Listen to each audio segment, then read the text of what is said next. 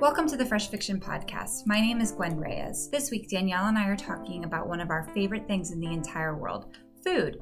We also have a lovely interview with one of the nicest people in publishing, best-selling author Sonali Dev. Her newest book, Incense and Sensibility, is available now. Danielle and I are also going to be updating each other on our goals from last episode, and we're going to talk about what is bringing us joy this week. Yay! All right, Danielle. Yay. So good Yeah. to see you again. I I, missed you. You were on a long vacation with your family. The last I heard from you, you were on your way, worried Yeah. about, you know, surviving with them. How did it go? it was good. it was really it was a good vacation. Um we were gone for 5 days, which was like the perfect amount of time. We were like 3 blocks away from the little like this little lake town in Michigan.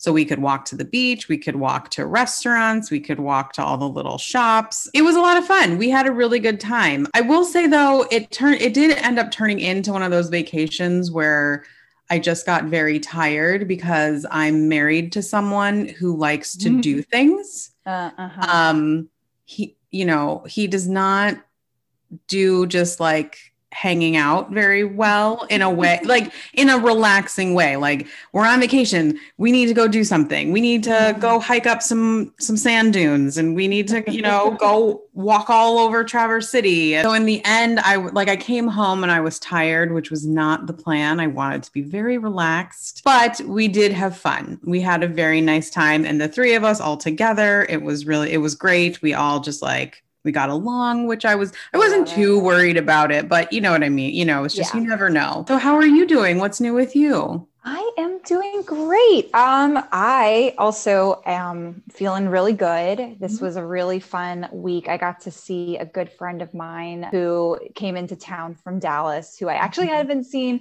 since before the pandemic, even though we're in like a group chat, but it was like we just all when the pandemic happened, none of us could see each other. So I didn't get to say goodbye to her in person.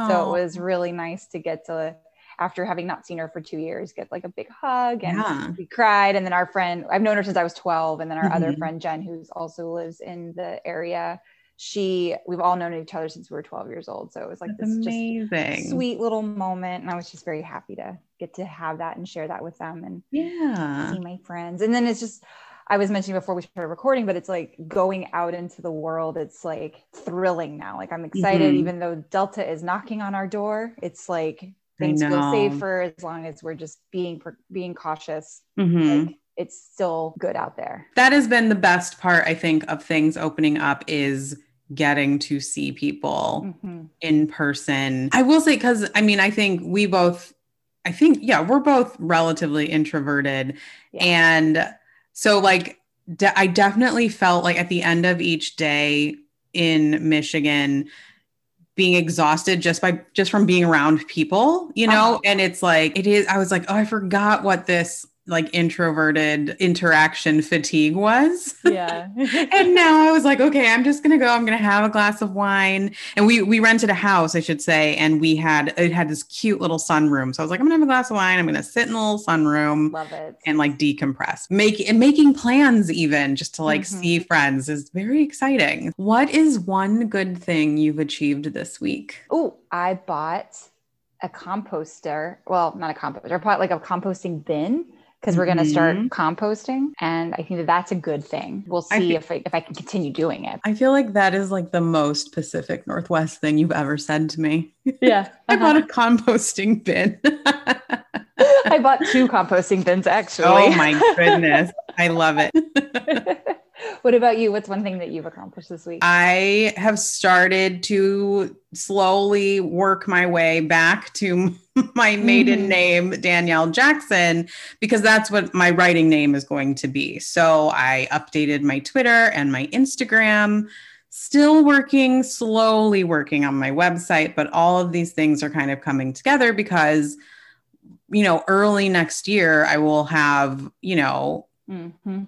Review copies and a book cover and all of that stuff. So so yes, I mean I'm not going to drop the dresser probably on my fresh fiction stuff because that is kind of prof- like my Professional. my professional life, I guess, is you know, and and dresser is my legal. I mean, my legal name is Danielle Jackson Dresser. Mhm. So, and you know, and and that's the other. You know, it's like you think about like what you want to copyright under, and then but also how you want people to know you. And I was like, well. I started out in the industry as Danielle Jackson, then I got married and transitioned to dresser, and now I'm going back to Jackson. So it's all just mixed up. It doesn't Uh-huh. really matter. It's all the same. Everyone knows me. Like sometimes people are like, "Oh yeah, you had a different last name." You know, people still know me as Danielle Jackson, so it's like whatever. But yeah, so that I at least I did those two things: the Twitter and Instagram.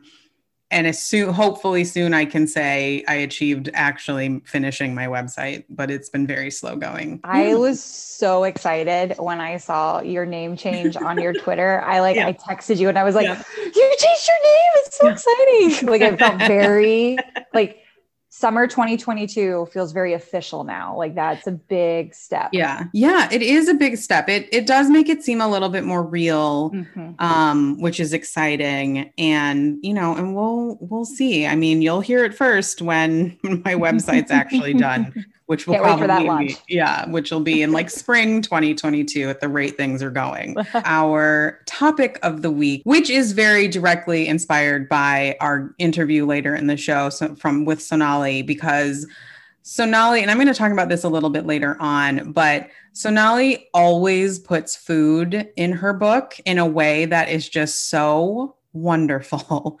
And it makes me want to eat the food immediately. So, we're talking about food and pop culture. And I don't think this should not be surprising, like we said at the top, because we talk about food every single episode. Absolutely. Um, but also I think food is just an important part of pop culture because it it you know it is an easy identifier when you want to make something feel authentic or you want to make you know it it it is a way to make a statement I think in a lot of of parts of of the entertainment industry. But then it also can I think represent you know it represents people it represents different countries and their cultures.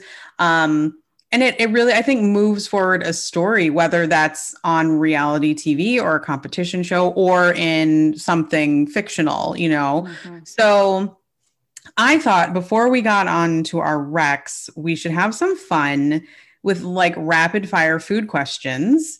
Um yeah because i just think every, anyone and everyone seems to talk about food so Okay, my first question is what is one food you could eat forever and never get sick of it? oh man. Uh cheese.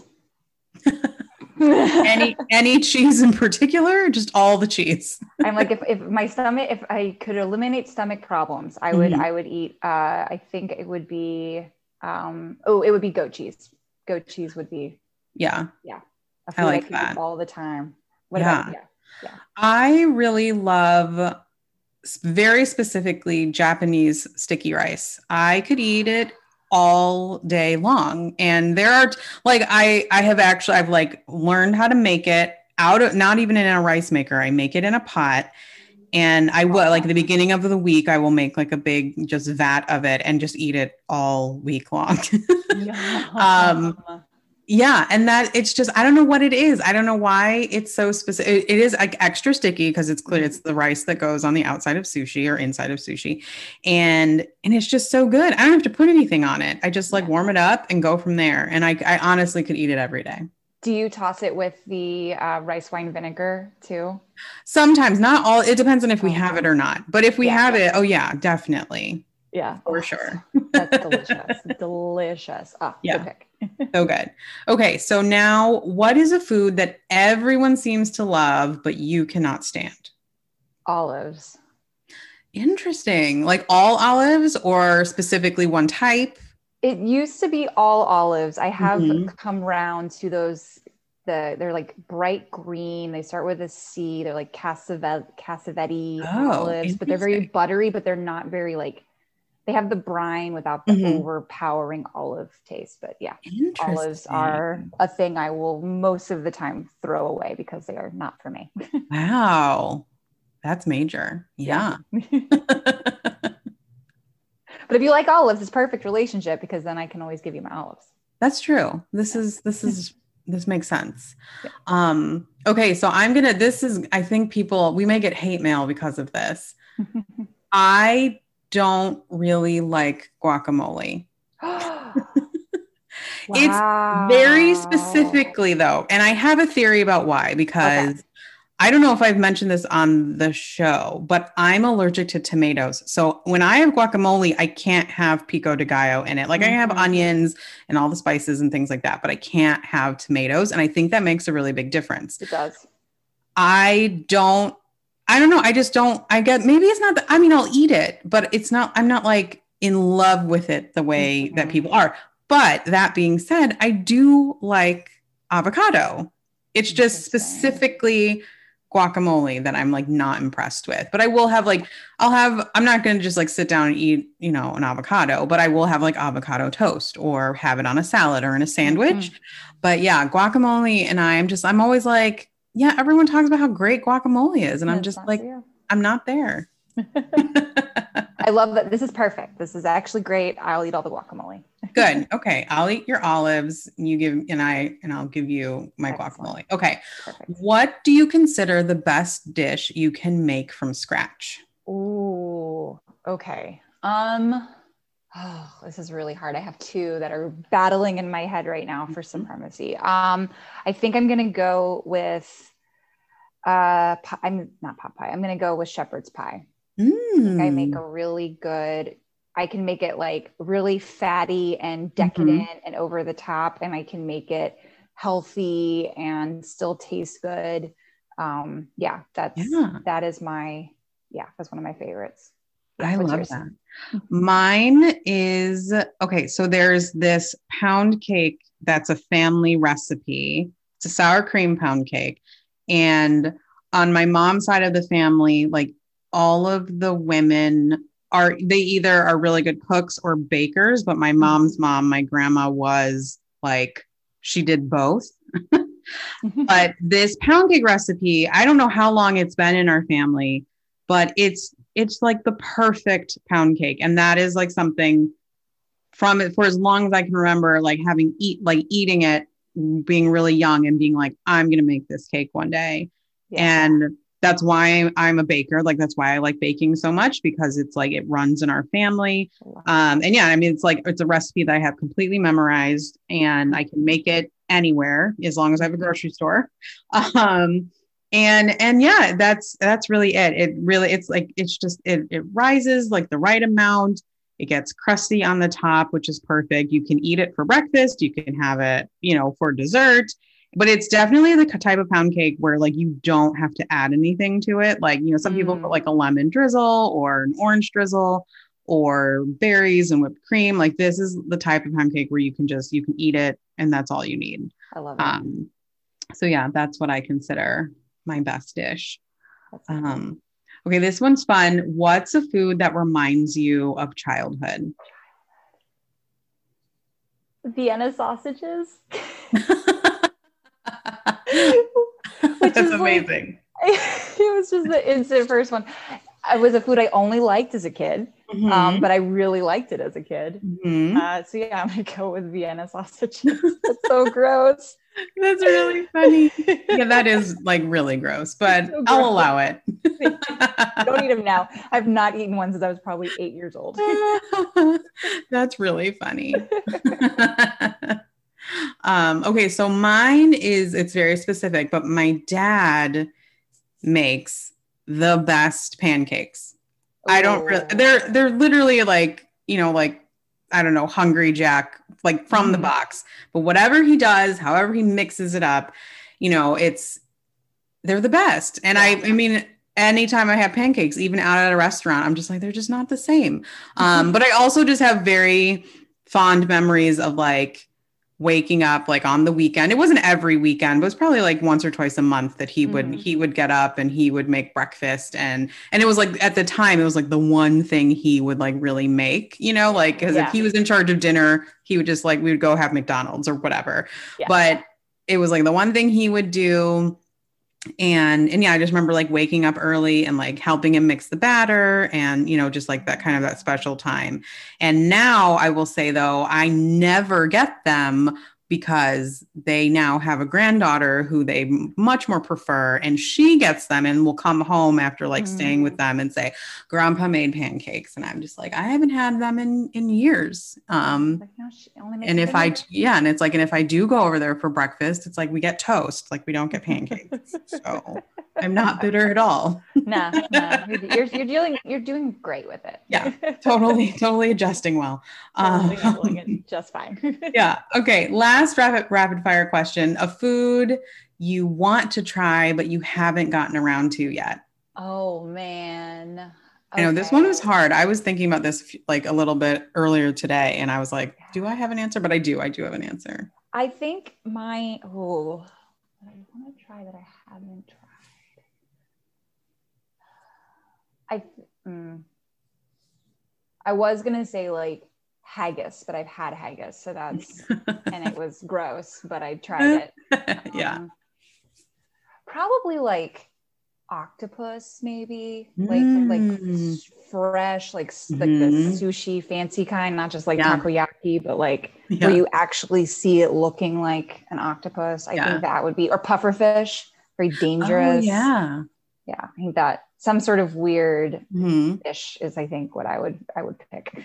Yeah, I like that. I think that's really, I didn't, so I ended up just kind of going with like regional cuisine that I just don't know Ooh. that much about. Mm-hmm. And it's like Eastern European. I've heard that, like, you know, like I've had, you know, I live not far from Chicago. There's a very big Polish population. Like I've had really great, authentic Polish food, but I mean like Croatian or even like Russian. Like I don't know that much about that region of Europe in general, but but also about like their food. But I've heard like I I know a few people who've actually gone to Croatia who talk about how amazing the food is and i'm just like i don't even know like a specific dish but mm-hmm. that i think is something that i would i would love to try perhaps yeah. even in that country who knows that would be super cool and i hear their pastries are to die for yeah right like a good yeah. pastry. mm-hmm. Love pastry. Okay, great. that was so fun. I know that was fun. Um again, I mean, this is no surprise to anyone. We could talk about food. I think we could just talk about food. This just could become the fresh food podcast because That's we could really talk about food. yeah, be like, this is what we're listening to while we're cooking. Yeah, uh, and this is what exactly. we're watching while we're cooking. like this is the library book I ruined because I was eating while reading while it. Reading like it? that has definitely happened to me. Um oh my god. And I'm just, yeah. I, I was I was reading, I was eating Doritos because I'm obsessed with Doritos recently. Uh, ever since this move happened, I've become obsessed with Doritos. Yeah, naturally. And I was reading and I had the orange fingers and I'm mm-hmm. like, oh God, oh God, what do I do? Yeah. Use my nose to like hit the next page. I love that. Okay, so let's move into our pop culture Rex. I think this was like this was harder than I anticipated yeah. because there's so I mean every show has food. Every movie has like a scene where there's food in it or something. So, but I I do like how we kind of um split this up. So let's kind and I think we have a lot of crossover. Yeah. So I'm looking. Yeah, I figured I figured I would we could talk about because our cooking show stuff and competitions are very similar. Yeah. So like, okay, so let's start with cooking, like cooking shows. We're differentiating between cooking shows, which are usually kind of like the how-to mm-hmm. with a mm-hmm. specific person kind of running, you know, in charge of everything, versus like a competition show. Yeah. So let's start. Yeah, let's start with like cooking shows or chef shows. That may be a better way to Ooh, think about shows. it. Yeah. yeah. So, what are some of your favorite TV cooking or chef shows? Okay, so I am um, a huge fan of just putting the Food Network on Same. on Saturday morning and Sunday morning until the kitchen comes on. I hate the kitchen. Why is it the worst? Why it is, is worst. it the worst? they all suck. Like I, do, I, I, get so mad when that show comes on. I'm like, no, absolutely not. Um, okay, but anyway, I love Ina. I love Martha. Yes. I, you know, I'm all about the awesome aesthetic mm-hmm. of uh, of the cooking world of like bougie cooking. Um, I'm also yeah. like a recent convert in the last year to Tabitha Brown, who is was a oh. TikTok uh, personalities. She's now becoming a bigger personality. She has like Mhm. a, she does a she even has a um, like an audiobook on Calm, like on the Oh, Calm fun. because Yeah. her voice is so cool. But she does these like little, she started as a TikTok chef and she would just kind of help you figure out how to get rid of the leftovers in your fridge or like your Mhm. fruit, your fruit and vegetables are about to turn. Let's figure out how to cook them so they don't go bad. But then Nice. all of her stuff is also vegan. So it's like fun little twists. And she's just Yeah. such a fun, fun personality. Um, I also am a huge uh, anything that Bobby Flay and Giada can get their hands onto because I love their sexual tension because you can tell that there is so much that they are trying to keep covered. Yes. With, with all those things. There's don't know. something happening. There is something happening. I'm like, I'm like, this is this is too much. yeah. but yeah, I just love them. And then um I'm sometimes sometimes I'll turn on to Molly Yeh, but she's too weird. Sometimes I some of her agree. I do- strange. I do like her, but yeah, like, yeah, what was the one that was like the popcorn salad? Popcorn Like, salad what- was weird. Yeah, what is that? she, yeah, she had another one that I was like, I I couldn't. She just very much loves mayonnaise, and I very much do not love mayonnaise. No, yeah, Mhm, I agree. That's really funny. Okay, so I went to, we've talked about Nadiya Bakes, who she was a contestant on the Great British Baking Show, but her shows are just so, and there's another one, who- the name I cannot remember. I will put it in show notes. Um, but I like how she's just so relatable. She's a Mhm. mom. She has, I think she has two or three kids. She knows people are pressed for time. Like she makes a point, I think, she'll do like elaborate dishes that do have a lot of steps and things but then she also will be like just go buy the canned whatever or go buy you know go get the angel food cake that's already been made for your Yep. parfait. You know like she i really love that her approach to everything and she's also just like such a joy to watch. She always wears really bright colors. She's also absolutely beautiful like she's just Yeah. gorgeous and so she's yeah she's just so much fun to watch on on the show. Um i want to also talk so this is kind of like giving away one of my movie picks but on netflix they did a show with jon favreau and chef roy choi called the chef show which is based off of jon favreau's movie chef that came out i think in like 2014 Mhm. um, and basically, it's Jon and Roy hanging out and cooking together. And because Roy was like a consultant on the movie Chef, and that's kind of how they met and really became well acquainted and became friends. And they basically they they go to different restaurants. They kind of it's kind of a travelogue show, um, and they just they go find like really cool people to talk about who have really cool restaurants or really cool like they did one where it was like at a bread shop and like there was one I can't remember who it was, but somebody who like made kombucha and like the process so they went through it. Yeah, it was really it's really fun, and it's definitely like an easy show. And the cool thing though is that since it's Jon Favreau, like Robert Downey Jr. just shows up, or Gwyneth Gwyneth Paltrow. Paltrow, yeah, Mhm. just show up. You know, so it they he has a lot of connections. Obviously, he's an actor and a director um, and very successful. Um, and yeah, so it's it's a really fun show that I don't think that many people talk about. Like I think people watch. Like I think whenever a new season goes up, it it is in like the top ten on Netflix, but I don't think people talk about it as much. Yeah. And similar to you, Gwen, I will just turn on the Food Network. And whatever comes on is on, even if it's like a many years old episode of Diners, Drive-ins, and Dives. I'm gonna watch it. I love Friday night diners, drive-ins, and Yeah, dives. 24 it's so hours of it. I'm like, Yeah. Guy Fieri, I love you so much. My so feelings about. Guy has like really gone on a giant journey. yeah i like that a lot okay so let's now let's talk about cooking competition shows because i think this is so fun and i i know we both have talked about our love of top chef which i mean it's the og, OG. it's it's the one that i think started it all Yeah. um and Like- really i think it really transformed it, it made the celebrity chef like a thing i think like really took it to the next level so yeah It- It's it's so good. I'm in the middle right now of a rewatch. Well, it's not a rewatch because I stopped watching Top Chef in like season eight. I think Mhm. it was. Yeah, it was definitely the season right before the Texas season. Okay And so when we finished Portland, this pre- this current season that just Mhm. finished, um, I decided I was like, we gotta watch the Da- the. I want to see the Dallas season because I Mhm. thought I thought it was awesome. I actually didn't think it was like all of Texas. So I was not expecting Yeah. to see Dallas involved with it.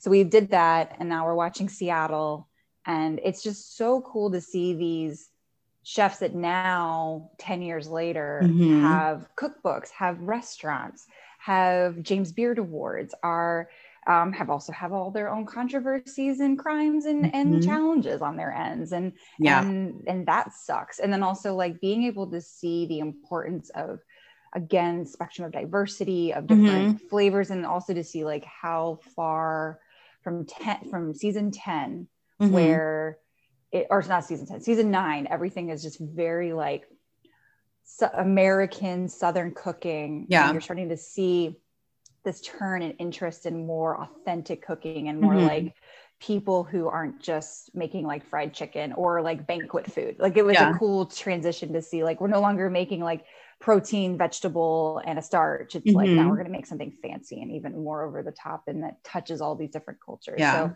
to go back it's like such a great opportunity to watch that Yeah.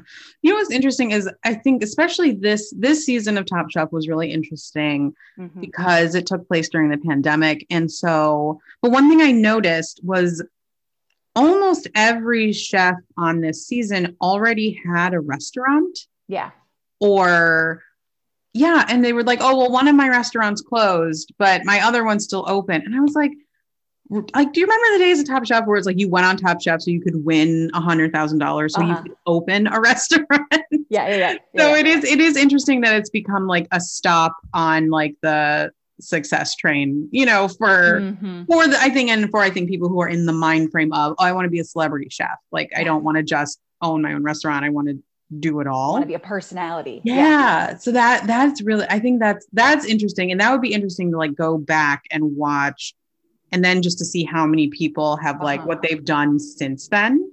You i mean the okay yes so the season Yeah. The seattle season has john tesar in it who is Mhm. a huge dallas chef like Yeah. it's like dallas chefs you have dean fearing you have tim love and you've got john tesar he's like Mhm. the bad boy awful chef his restaurants are delicious but they can't stay open because he's very volatile and so it's wild to be watching the show with him on it because i'm just like he's such a big he was a big deal when he went on the show yeah. and then he became an even bigger deal afterwards and so it's Mhm. just that really crazy like star effect of going on it as already a celebrity Yeah, I like that. Um, I want to also give a shout out to Chopped because that was Mhm. also pretty early on, yeah and I think it. I think it's still it still has like its appeal. and chopped Um, is such a cool blending of like Yeah, top chef and iron chef like Mhm. of making those that format of those of mashing up those two formats to make their own sort of unique Mhm. show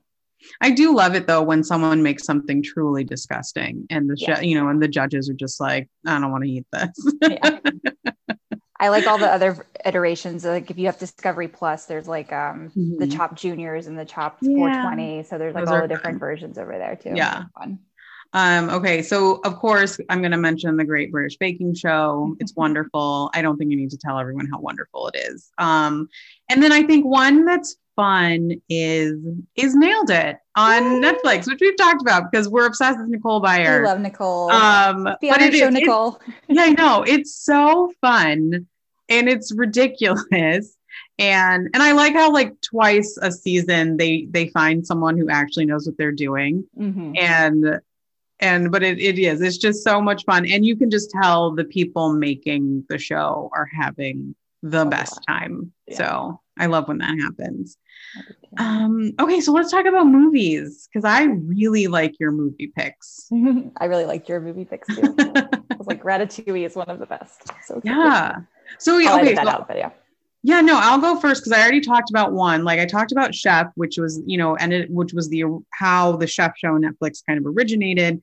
But it is a really great story about, you know, a guy who's a chef and he's trying to figure out what he wants to do, and he's going through a pretty bad divorce, and he kind of just needs to like change his life, and so he decides to open a food truck and like travel across the country, and you know, and it's Jon Favreau acting. I can't. I don't think he directed it, but I could be wrong.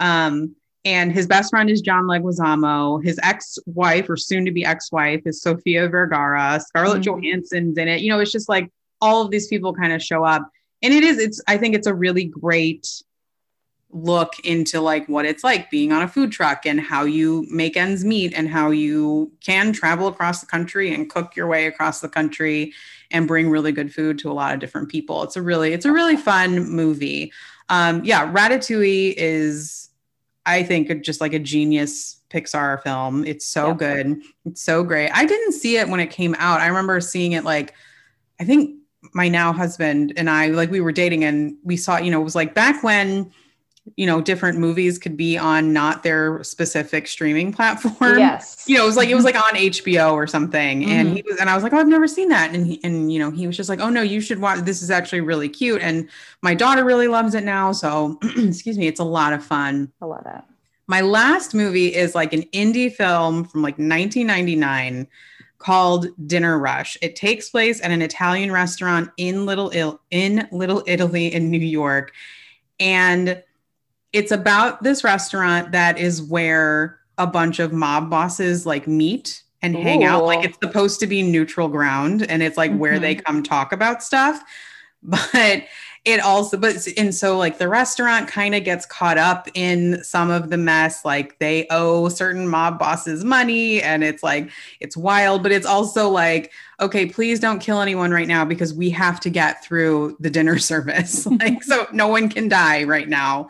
Um and it and it is it's like it, it's kind of like a stereotypical like mob movie in that regard but it also has this food aspect and they I and they love are like back in the kitchen and they're showing them cooking and like create you know the executive chef is creating these amazing dishes for these literal mob bosses. And and it's really fun. I don't know i doubt it's streaming anywhere but maybe you know maybe it's one of those movies that like shows up in pieces on youtube you know like big chunks of it just end up there but i don't know. I don't know if i want to like share that. But anyway but I, I will i will try to find if it's available streaming anywhere or if it's you know easily you can i'm sure you could get it at a library somewhere so so it. what about you what are your movie picks So let's see. I absolutely love um, the movie Chocolat with Johnny Depp and uh, Juliette Binoche, I think. Mhm. Yes. Yeah. Um, because it's I just love all the cooking scenes in it. Yeah. Like every time they were making chocolate, I'm like, just give me a supercut of all of that. The love and the Mm-hmm. the romance is nice and all, but I just want the the cooking and the chocolate tempering is amazing in that. Yeah. It's so beautiful. Um, I also when I was thinking about this, I was kind of just thinking about scenes in movies Mhm. that have that are like food scenes that I just always, always think about. And another one is uh, Steven Spielberg's classic retelling of uh, Peter Pan, Hook. I love the scene when they have to imagine the food and the big banquet, and like they're just Mhm. eating like bowls of colorful uh, Cool Whip. Like just- yeah I freaking love that scene so much. So I had with uh, in even though it's from like what I think that movie came out in like 91, 92. it's Yeah. Still just I think about it every day. I think about it Yeah. all the time. i love that movie It's so good. Um, and another one, uh, I, there will be two Anthony Bourdain uh, references from from me, but this first one is uh, Bradley Cooper did a short run season or one season on Fox Mhm. of a adaptation of Anthony Bourdain's memoir Kitchen Confidential, which is all about him being a recovering addict and starting Mhm. a restaurant and and um, getting the start to his career. And so they turned it into a show. Bradley Cooper left Alias to do this show and it got canceled. They played in typical Fox order or typical Fox, they played it all out of order. So it didn't Oh make a lot of sense. yeah But it was such a fun, quirky show set in a restaurant. It had Nicholas Brendon in it. Um, he played a neurotic baker who was in charge of making bread, and there was like Yeah. Anthony uh, or um, Michael Vartan, also from Alias, played yeah the sexy French chef from the rival restaurant across the street. um, it was just, it's really ridiculous. I think you can get it on Netflix. I think it's still available to stream on Netflix, but Mhm. uh, it, it, which you can watch it in order there. Um, I love it. It's so quirky and weird. And I wish that there had been more of it, but uh, it's, it's great. Um, I also, uh, switching gears from narratives to Mhm. documentaries. Um, there was a documentary that I saw at South by Southwest um, in 2011 oh, wow. that I again have been thinking about forever because it's it taught me about how the Michelin star ratings work yeah. um, and, and a chef's like pursuit of getting his stars for his restaurant. Um, so it's a documentary called A Matter of Taste, and it's about Paul uh, Liebrandt, who um, was based for his restaurant. He was opening a restaurant. It follows him as he's opening his restaurant, and then at the same time trying to get from one star to two stars Mhm. and how impossible it is to do that because there had never been an American restaurant at the time that had like two stars. So he was like, I'm gonna get this, um, Yeah. this star rating. So it's really cool. It's very painful because you watch him go through the ups and downs and um, going through his his marriage and having a kid. And so it's it's very Mhm. very cool. But um, and he's also like one of the youngest chefs too. I think that was also part wow. of this like fueling his desire because he was so young, getting all this attention Mhm. um, but it's very good. And uh, the other one, there's, I wanted to discuss this. I haven't watched it yet, but Mhm. uh, Anthony Bourdain has a new. There's a new documentary coming out, or it's available now, I think, in theaters, and will be available on Yeah. HBO Go um, next month called Roadrunner, Mhm. which chronicles his the last year of his life but also mostly is it's all from the perspective and crew that worked with him on his no reservation show Mhm. um, and so there's a little bit of controversy about it because it's like one there seems to be bitter crew members that are hurt, that were very hurt by anthony in the last year of Mhm. his life because he was going through so much Yeah. pain um, and then there's also like some sort of ethic questions about how they uh, share his suicide or not suicide no some of his emails that are that he didn't Mhm. actually he wrote them but he didn't actually read them but they have his, they made an ai voice read Yeah. them on in the movie um, so there's a little just a little bit of ethics questions there but i always Mhm. think that it's much better to kind of watch something and see it because it is his own his own voice and his own um, story but Yeah. interested to see that. I'm not a big Anthony Bourdain fan, even though I just mentioned two Anthony Bourdain things, but uh, I am interested to see that. Yeah, I agree. I think that's it is it's it is hard to figure out. You know, I mean, this is not the same at all because it's fictional, but like I remember the uproar when at the end of Rogue One, Mhm. the Star Wars movie, when you know they kind of superimposed Carrie Fisher's obviously Yes. from the past, but you know, I mean, they they they did do that there, and you know, and people were pretty upset by that too. Yeah. So it'll it'll be interesting to see what what Yeah, happens, especially when it and when more reviews of it, I think, come out, and and we'll see. yeah, we will see. Yeah. okay, so let's move into books. Um, because we are, like I mentioned, we're talking later in the show with Sonali Dev, and all of her books, whether they're in this current series or not, come from some of her earlier books, usually have a food element. Um, Sonali is from India, so all of the food in her books are amazingly authentic Indian dishes, which is so great. Um, but I do want to call out specifically Recipe for Persuasion. Um, this book came out last year and it deals with a, a woman who is a chef. She has taken over her father's restaurant. Her father passed away. Um, and so she's now the executive chef at this restaurant. And it's kind of floundering. She also doesn't really love it. Um, and so one of her friends is a producer on a reality TV cooking show. It's basically it's like Dancing with the Stars, but it's cooking with the stars. And so and it's there's a big cash prize if they win and she gets paired up with her of course coincidentally her first love who just so happens to be a Brazilian soccer star. Um, and so they have to cook together and they have to figure out how to work together as well. Because I mean, when you're in the kitchen, you have to be able to work well together. Otherwise, someone could get seriously injured.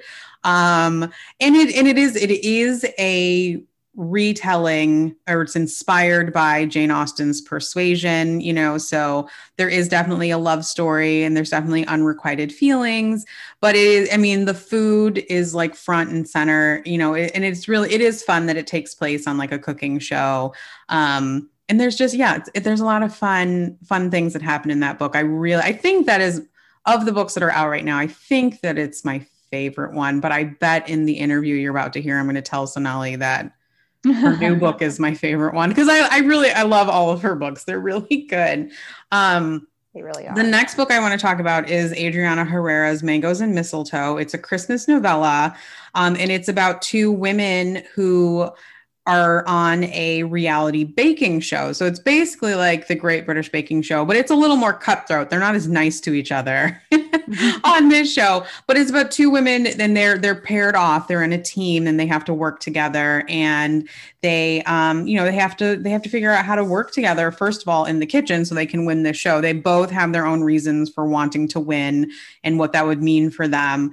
Um it takes place like they go to Scotland to film it and it's in this old Scottish castle that just so happens to be having some renovations that no one on the TV crew knew about. So there ends up being just one bed. They have to share a room and there's mm-hmm. just one bed, which, you know, is like, I think everyone's favorite romance trope. Um, and but it is it's really fun it's really great um, both women are dominican which is really cool and how they infuse that into their baking which i you know we hear a lot about like when you're just cooking, you know, you hear a lot, of, you know, you think about different flavor profiles there, but in baking, it's kind of straightforward. So it, it was really cool to like have that aspect of it too. Um, another author who write in every single one of her books, there's a food element is Jackie Lau. She's a Canadian author and one of my favorites of hers is a match made for Thanksgiving. So it's over Canadian Thanksgiving. It's relatively similar, like the kind of the idea of it is similar to American Thanksgiving, but it's in Canada. Um, and yeah, and um, her these characters are Chinese Canadian. And so there is like also kind of that melding of cultures there and how they incorporate that into their Thanksgiving celebration, which was really fun. And her books are also, they're really, um, they're just really fun. I don't know what else to say about it. They're really fun. um, and it's, but it's also, those are definitely books where if you're reading it, you are going to be hungry by the time you're done with a chapter because there's just so much food discussion. It's great. And then I do want to talk about Jasmine Guillory. All of her books, there's like kind of a go to food in it. Mm-hmm. So like the one and the one I think about the most is in the proposal. They're always eating tacos the entire book. They don't eat anything else, I don't think. Um, and it's great because you get to hear about all these cool tacos. Um, Jasmine's books are set in the Bay Area of California. So, I mean, that's such a, they're great food cities in that area. So, um, they're really, she does a really good job, I think, of making it feel authentic. Like it seems like a restaurant you could go to, you know, in California. It's really cool. And then finally, Accidentally Engaged by Farrah Heron, which just came out um, earlier this year if you like bread, this is the book for you. she I talks about bread a lot and it's awesome. so what about you? What are your book picks? Oh man. Okay. So I um, only have one addition to this uh, because I really, really, really needed to back your pick of recipe per- persuasion because yeah. that was one of like one of the most wonderful books that I read last year. I yeah. just loved it so much. Mm-hmm. Um, okay, so yeah, so I'm adding that, but I also really love this. This is a very old series, but it's one that was one of the first like chef romances that I had read, and I feel so bad that like sh- this author quit, and mm-hmm. now would probably be able to do pretty well. Um, mm-hmm. But she, uh, it's Louisa Edwards, her Recipe for Love series, and it follows like different. Each book follows like different chefs and restaurant owners one series one of the books also went to culinary school mm-hmm. so you had like the the rivals to lovers back and forth of the two of them like yeah. trying to be the top student um so it's it's really it was really really cute series i loved it very very much awesome and now Those I'm very hungry. I know that's what I was going to say. So we're going to take a short break and get some snacks because we're starving, talking about food. Um, and then we'll come back to our interview with Sonali Dev. USA Today bestselling author Sonali Dev writes Bollywood style love stories that explore issues faced by women around the world. Sonali's novels have been on Library Journal, NPR, Washington Post, and Kirkus's Best Books of the Year lists. She has won the American Library Association's Award for Best Romance, the RT Reviewer Choice Award for Best Contemporary Romance, multiple RT Seals of Excellence, is a Rita finalist, and has been listed for the Dublin Literary Award. Shelf Awareness calls her not only one of the best, but one of the bravest romance novelists working today, which I agree with. She lives in Chicagoland with her husband, two visiting adult children, and the world's most perfect dog.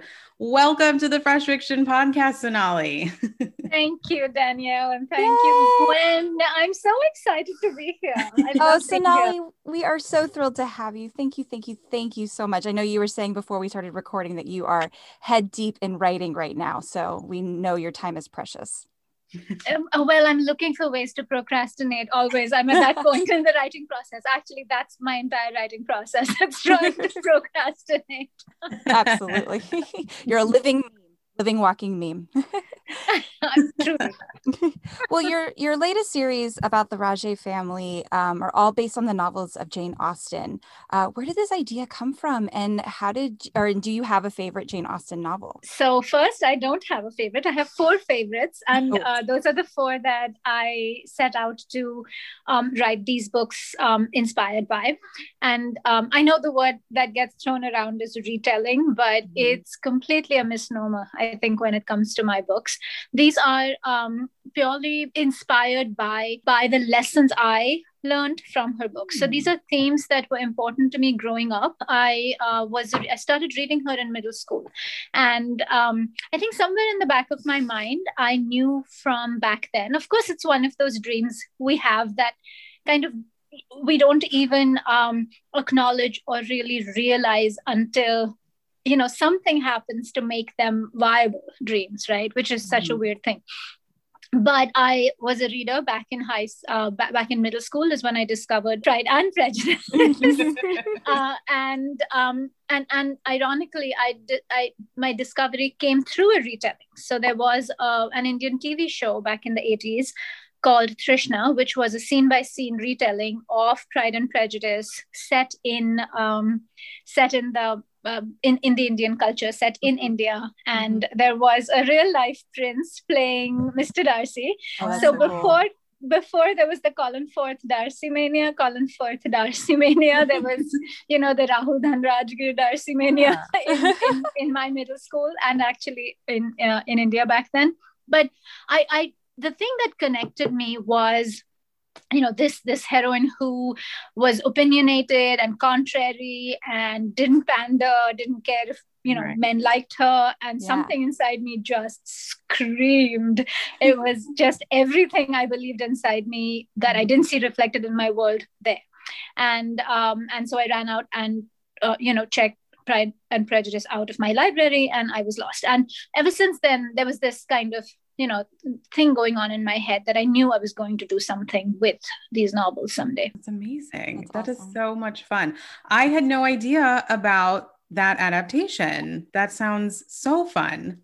You know, and and I think we tried a few friends, uh, you know, for pure nostalgia value. Mm-hmm. It is on YouTube and it's very much 80s, you know, uh, just single camera, not. And, yeah. and this is back when in India television was TV shows. I mean, this was not 7,000 shows to choose from television. This was, you know, a couple hours of programming a day television. Yeah. So it was uh, not even, you know, it's so um, so initial in its attempt, but it's it's still kind of fun, like cringy, but uh, but nostalgically fun to watch.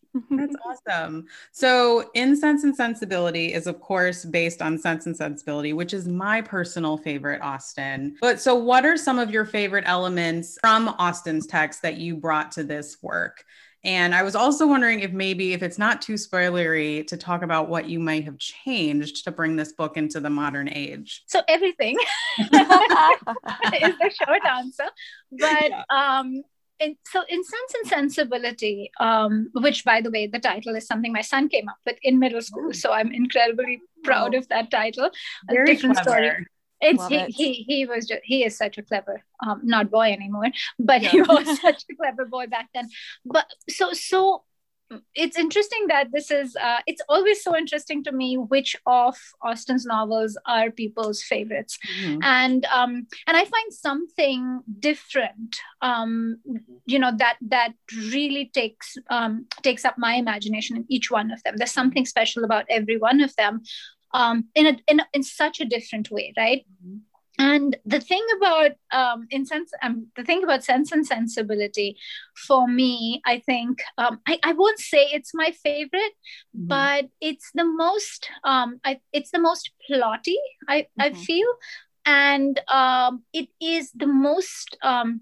I, I don't want to say flawed because i think it wasn't flawed in its time but i feel like it is the hardest to translate across time mm, because yeah. the heart of it uh, you know which is the reason the two women cannot be with the two men mm-hmm. you know mm-hmm. whether it's um, not even colonel brandon when, when you think of willoughby and you think of uh, Edward Ferrars the reasons for their separation the, the heart con you know the base conflicts are mm-hmm. completely irrelevant in our time right mm-hmm. because uh, for the most part infidelity seems you know to um to, to be completely differently defined and certainly the reasons to stay with someone have you know have changed so much that it's a paradigm. It's not even you know in the same universe anymore. People who love sense and sensibility argue this to death with me. Um i'm speaking to my sister-in-law right now who you know uh, who will not uh, will will will fight me to death on this but i think Edward Ferrars cheated so my my i my the way i look at it is he was um, he had a commitment to another woman and he put himself in a position where you know the classic cheaters uh, thing is yeah. you know i couldn't control it and he can't he puts himself in a situation where he and um, eleanor fall in love mm-hmm. and it's you know and you can say he doesn't act on it but i think the thing that i'm exploring a little bit in this is is that what makes it wrong the fact that you didn't act yeah. on it or is the fact that you went there knowing fully well what was happening right? And so um, so that was the hardest part for me to translate because i um, i i don't and this is probably a naive thing to say in today's day and age. I don't get cheating. Like it's one thing i just is it's that's my big trigger. I you know forgiving mm-hmm. a cheater is just not in my um you know I, am it, it's just something that doesn't work for me. Story wise doesn't work for me. It just is is is the greatest grandest betrayal of everything you know? Um and so i i that was the piece that for me was what i had to play with to make this tale meaningful to me and um current. And mm-hmm. so uh, in fact i think the spine of this entire series is yash you know it is his um, the his ambition tied in so much with the family's ambition and how right. it's it, if you know his life is the kind of fulcrum and fruition of everything the family believes and the series itself physically you know gets kicked off when he announces his gubernatorial mm-hmm. uh, candidacy and the series will end when that's over and so he's the heart of this whole thing uh, and also you know the thing he has with nana you know the fact that the world believes he is with another woman. And that was uh, you know that's my big thing. What does that mean? And that then leads to the royal mess that this man who seems so sorted on the outside is on the inside so yeah. so it is very much my own story but that's kind of the heart of it. And of course eleanor's need you know to um to, to be right you know to be right and good and in mm-hmm. all the ways that she believes to be important. Eleanor was always such an interesting character to me because it always feels like everyone just like goes to eleanor and just tells her everything. And then she's like well okay you know like what is she right? to and then she does want to help but then at the same time she doesn't really know how to help herself even. Yeah that was and and i mean and india even actually says it's a professional hazard because everybody keeps yeah. saying i don't know why i just told you that. And she's like it's a professional hazard.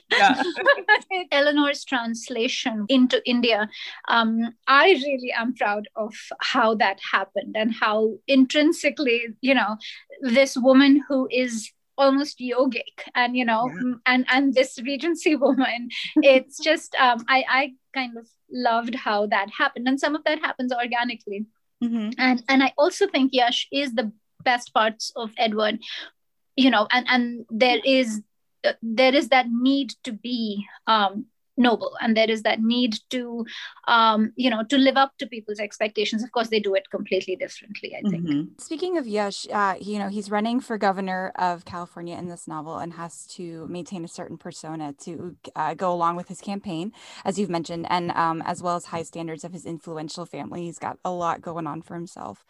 Um, were you worried about bringing politics into your novel at all sonali?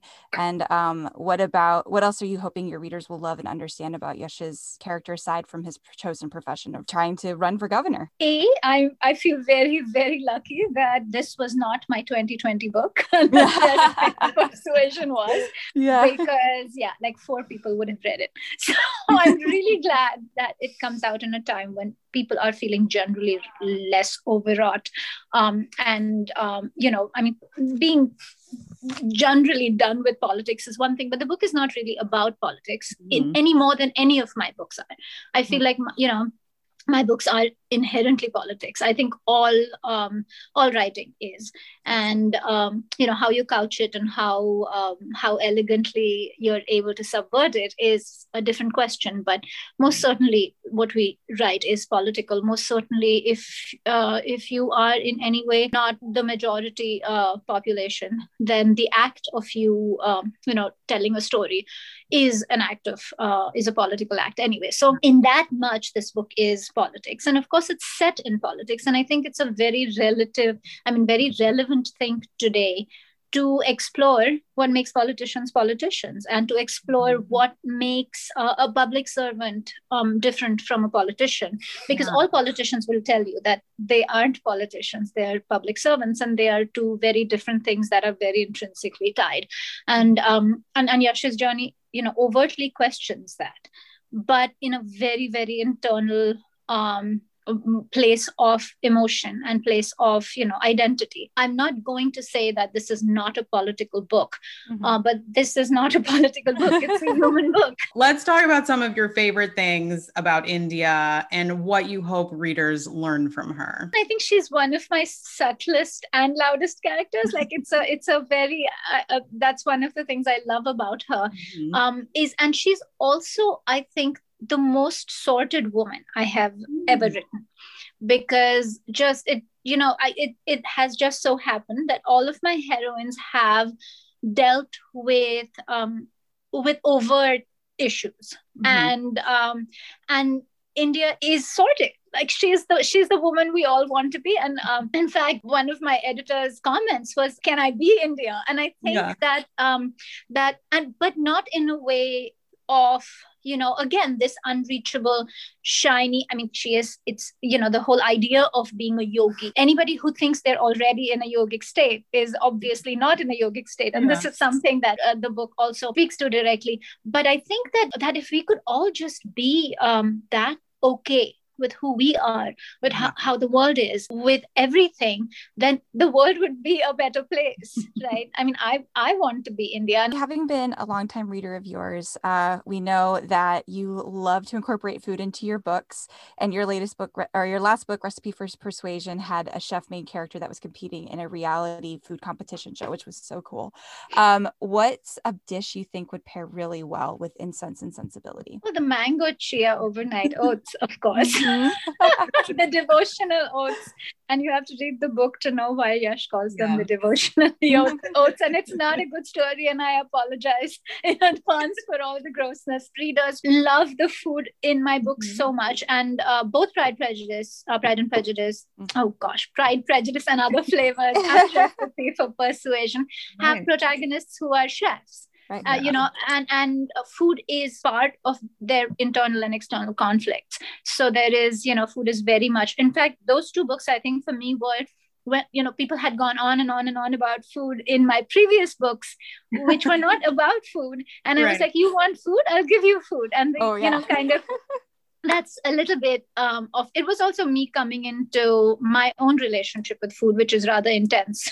That's the great love of my life yeah. unfortunately unfortunately. This is this actually leads into our next question really well because something that we take very seriously on the fresh fiction podcast is talking about what brings us comfort and joy which for a lot of times gwen and i do talk about what we've been eating. Yeah. um, but so what's something that has made you happy over, you know, the last few weeks? Something that has made me happy over the last few weeks. Yeah. Um, well, the last few weeks have been um, probably, you know, some of the happiest in recent years for me. Uh, But I can't talk about it yet. Okay. so, so uh, hold on. Uh, there's lots of news coming. I'm really easy with the happiness thing. Good. No, that's So awesome. a cup of chai makes me happy. Talking to you guys is oh, fabulous. Mhm. Making me Uh, incredibly yes, happy. makes us happy. So, Sonali, what can readers expect from you next? So I am working on the Emma book, which is as yet untitled, and really, really excited about it. It is gender swapped, so Okay. he is uh, the Emma, but this is also, I think, even less uh, of a faithful retelling. Mhm. So it's very thematic. It is, uh, of course, you know, there are things like you know the knightley character is 13 years 12 years older than the emma character. So there are some um but, but that changes everything changes when that's gender flipped. So there's um it's it's also um and it hasn't been to my editor yet so this probably will change um but i don't think it will is it is far hotter than the first three Oh. books okay. and Okay. that is just completely something that i have that has surprised me and uh, just been um, maybe i've missed writing sex for the past three books because you know everything is closed door Mhm. in the first three uh, this is uh, yeah i mean they're bunnies so maybe i'll have to have them do it less but but it is so i think it is um, i'm very excited about the story um, but it's not your matchmaking emma story at all uh, not by a long shot so so it's going to be um, even less of uh, um, you know can we call it uh, even call it a retelling but i'm Right. really excited about it and that won't come out until i think uh, mayish 2022 Before we wrap up, can you let readers know where to connect with you online? So I'm at sonalidev.com. That has all my face, uh, all my social media accounts linked. But I'm on Instagram a lot. I have uh, been giving away arcs of incense and sensibility a few times a month like a drunken sailor along with arcs of other you know books that i'm excited about. So um, instagram is kind of where i'm finding um, i'm really enjoying being on social media right now. Uh, on facebook i have a reader group uh, if you're specifically interested in my books uh, and it's called dev nation dev nation so um, that's a good place to join to have more personal uh, intimate conversations with me my newsletter uh, is uh, something that I send out, you know, just maybe once a month. It's the three R's. So you get a recipe, you get a recommendation, and a really bad joke from my family group chat. And you also get a recipe book, an e recipe book free uh, when you sign up. And all of that can be found on um, my website. So that's basically how to find me. Thank you so much for chatting with us today, Sonali. This was so much fun. Sonali is the best. Be sure to follow her on social media to find out where you can get signed books as well as see her at virtual book tours. And I'm sure she's also probably scheduling some in-person stuff too. So Mhm. we love our Yeah, Sonali. we'll yeah, we'll link all of that in show notes. This has been such a week. I know I that know. you being on family vacation, how do you feel you did with your goal of last month, which was surviving your family vacation? Yeah, I mean, we talked about this at the beginning. I think we I think I did this goal. I think I survived. I, I think so too. I mean, you're here with me. This is true. I did make it. I'm back. I'm on this podcast recording. I don't know why I was so worried about, you know, I think it was just like anticipating going on vacation. My new goal for this week, okay, I have to explain this a bit. Every year or so, I pick a baking recipe that I want to perfect. So, like a few years mm-hmm. ago, I decided I was going to learn a chocolate cake recipe from scratch that I could memorize and that I would just know. We ate chocolate cake twice a month for an entire year. It was wild. I usually tried to like make sure it was around someone's birthday so I could like give it away. I did it with chocolate chip cookies one summer. I did it with brownies one summer. Like, and I usually start it in the summer. I don't know what it is. I need to pick something to learn how to like really like perfect it and like have just Mhm. like a go-to recipe no matter what that I can just go to and do. So I'm going to at least pick the recipe I want to perfect. I don't know if I'm going to start. We'll see what happens. So last time I was to find a general practitioner for Cliff and myself, Mhm. um, and also a, a vet for my dog Ronan. I did not successfully achieve this goal, but I did go to the dent. We did go to the dentist, so that's Great. but um, my new goal is all about food because I'm hungry. I'm getting a new baby, aka a new a Cuisinart air fryer toaster oven combo. Yeah. Um, I'm ordering it from Costco. It's going to come to me and it's going to be my new baby. And I'm so excited. But Mhm. because of that, I've never had an air fryer before. I am very excited about learning how to make uh, chicken tenders, like crispy fried chicken Mm. tenders in it. So I'm on the hunt right now to learn a, to find and learn new air fryer chicken recipes. Cause that's one of the things I've been having a hard time finding here has been just like Southern fried chicken. Like, Yeah. surprise, surprise. I don't live in the South, so I can't, I'm gonna have to like make it myself.